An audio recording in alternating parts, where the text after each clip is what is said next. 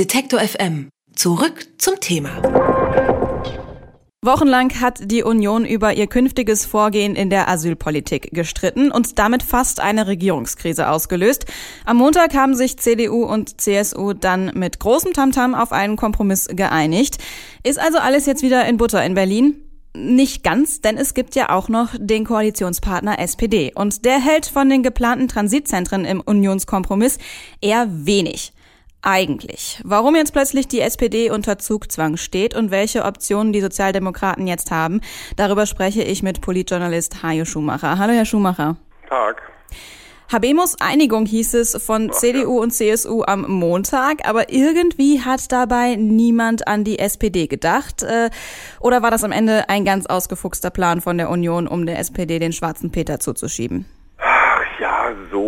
Schwarz ist der Peter ja gar nicht. Also Frau, äh, Frau Nahles, die Fraktions- und Parteivorsitzende der SPD, hat ja im Vergleich zu ihren etwas irrlichternden Vorgängern Schulz und Gabriel in den letzten Monaten ja immer mal wieder durchblicken lassen, dass sie die SPD ohnehin ein wenig weniger links auftreten lassen möchte und in der Flüchtlingsfrage etwas mehr Härte zeigen will ähm, mit dem Blick in die, in die anderen europäischen Länder, wo die sozialdemokratischen Parteien mit einem sehr flüchtlingsfreundlichen Kurs nicht besonders viel Erfolg gehabt haben. Also insofern könnte man es auch genau andersrum drehen und sagen, Mann, ähm, Seehofer und Merkel haben mit ihrer heftigen äh, Kurskorrektur, ich sage jetzt mal nach rechts, ähm, der SPD die Möglichkeit gegeben, zumindest mal ein bisschen weiter nach rechts zu, zu kommen, wenn man da jetzt noch ein bisschen rumkorrigiert, so ein bisschen semantische Schlagsahne drüber macht und dann nennt man halt die Transitzentren, nennt man irgendwie anders, die heißen dann Willkommen und Wellness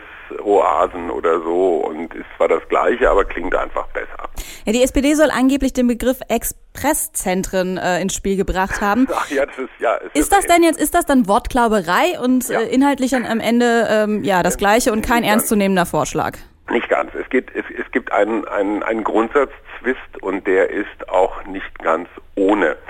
Ähm, die grundsätzliche Frage lautet, sind diese Zentren, sind die offen oder geschlossen? Mhm. Das heißt, ist das praktisch ein Knast, wo die Leute einmal drin sitzen und nicht eher wieder rauskommen, als bis sie dann im Abschiebeflugzeug sitzen oder tatsächlich nach Deutschland reingelassen werden? Oder aber ist das, wie zum Beispiel ein Flüchtlingsheim heute, so ein Kommen und Gehen. Und da hat man ja immer die Parallele zu den Transitzonen im Flughafen. Mhm. Also wenn jemand nach Deutschland eingeflogen kommt und hat keine gültigen Einreisepapiere, dann kommt er auch in eine Transitzone. Edward Snowden kannte das zum Beispiel in Moskau. Und äh, da kommt man dann tatsächlich nicht raus. Ja klar, da gibt es dann Duschen, da gibt es was zu essen und alles, aber es ist nicht, äh, sorry, es ist Freiheitsberaubung und da sagen Juristen natürlich, das kann man mit Menschen nicht machen. Das ist, glaube ich, die, die Kernfrage, die gerade noch verhandelt wird und äh, da wird es aber dann Kompromisse geben, die sicherlich äh, auch schon nie, nicht wirklich neu sind, weil dieses Thema Transitzentren, Expresszentren, wie immer man sie nennt, die gibt es ja schon länger.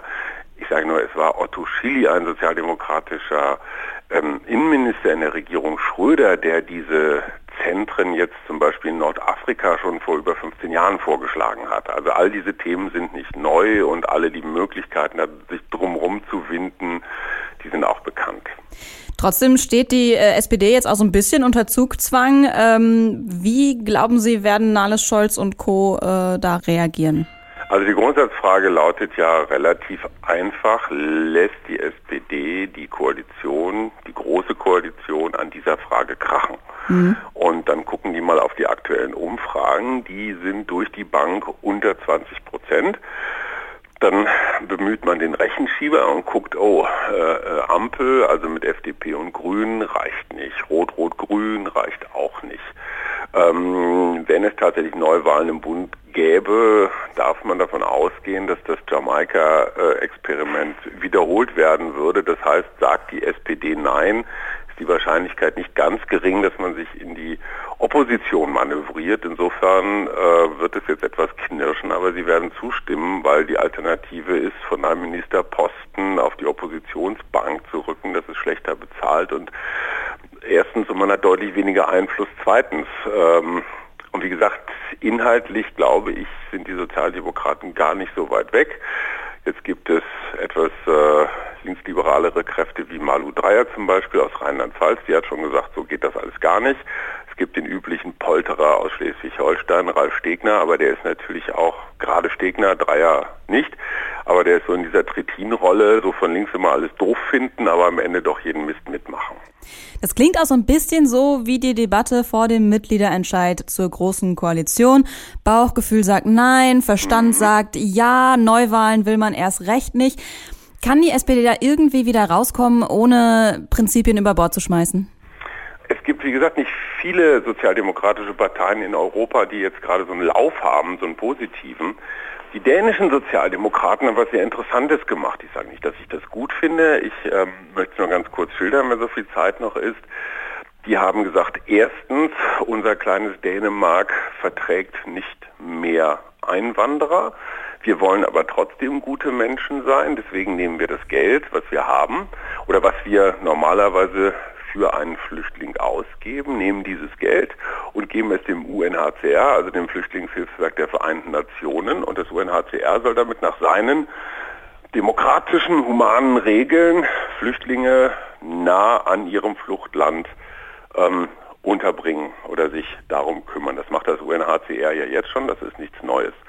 Das heißt also ein, ein Mix aus Einwanderung ins eigene Land, also zumindest wenn es nicht Arbeitskräfte sind, die jetzt ausdrücklich angefordert sind.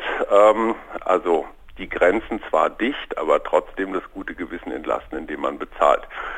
Ich stelle das nur zur Debatte. Die dänischen Sozialdemokraten haben nach einem ziemlichen Tief äh, äh seitdem wieder Zuspruch. Und ich glaube, das ist das Entscheidende, die entscheidende Frage, wie ist eigentlich der sozialdemokratische Wähler drauf? Und ich glaube, Andrea Nahles hat da den Schwenk der letzten Monate, der relativ vorsichtig war, aber doch deutlich, ähm, hat da eine Kurskorrektur eingebracht. Das also das klassische, ich sag mal, dieses Salon-Linke, dieses Jakob-Augstein-Linke, ähm, wenn man aus einer lichtdurchfluteten Altbauwohnung äh, äh, ganz viel gutes Gewissen hat und die Menschen, die in prekären Beschäftigungsverhältnissen Angst haben, dass ihnen Zuwanderer äh, ihre ohnehin schon schlecht bezahlten Arbeitsplätze dann auch noch wegnehmen, weil es da unten eine Konkurrenz gibt, wer macht es billiger.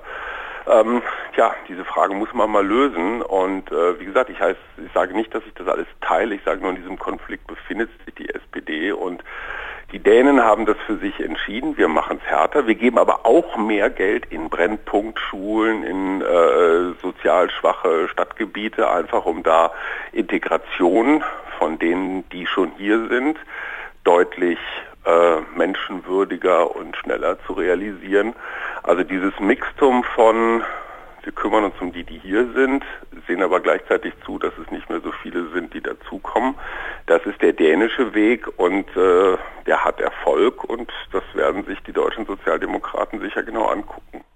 Die SPD steckt beim Thema Asylstreit im Dilemma. Stimmt man dem Kompromiss der Union zu? Oder provoziert man die nächste Regierungskrise? Ob und wie die Sozialdemokraten da wieder rauskommen, hat der Journalist Hajo Schumacher für uns eingeschätzt. Vielen Dank für das Gespräch. Gerne. Alle Beiträge, Reportagen und Interviews können Sie jederzeit nachhören im Netz auf detektor.fm.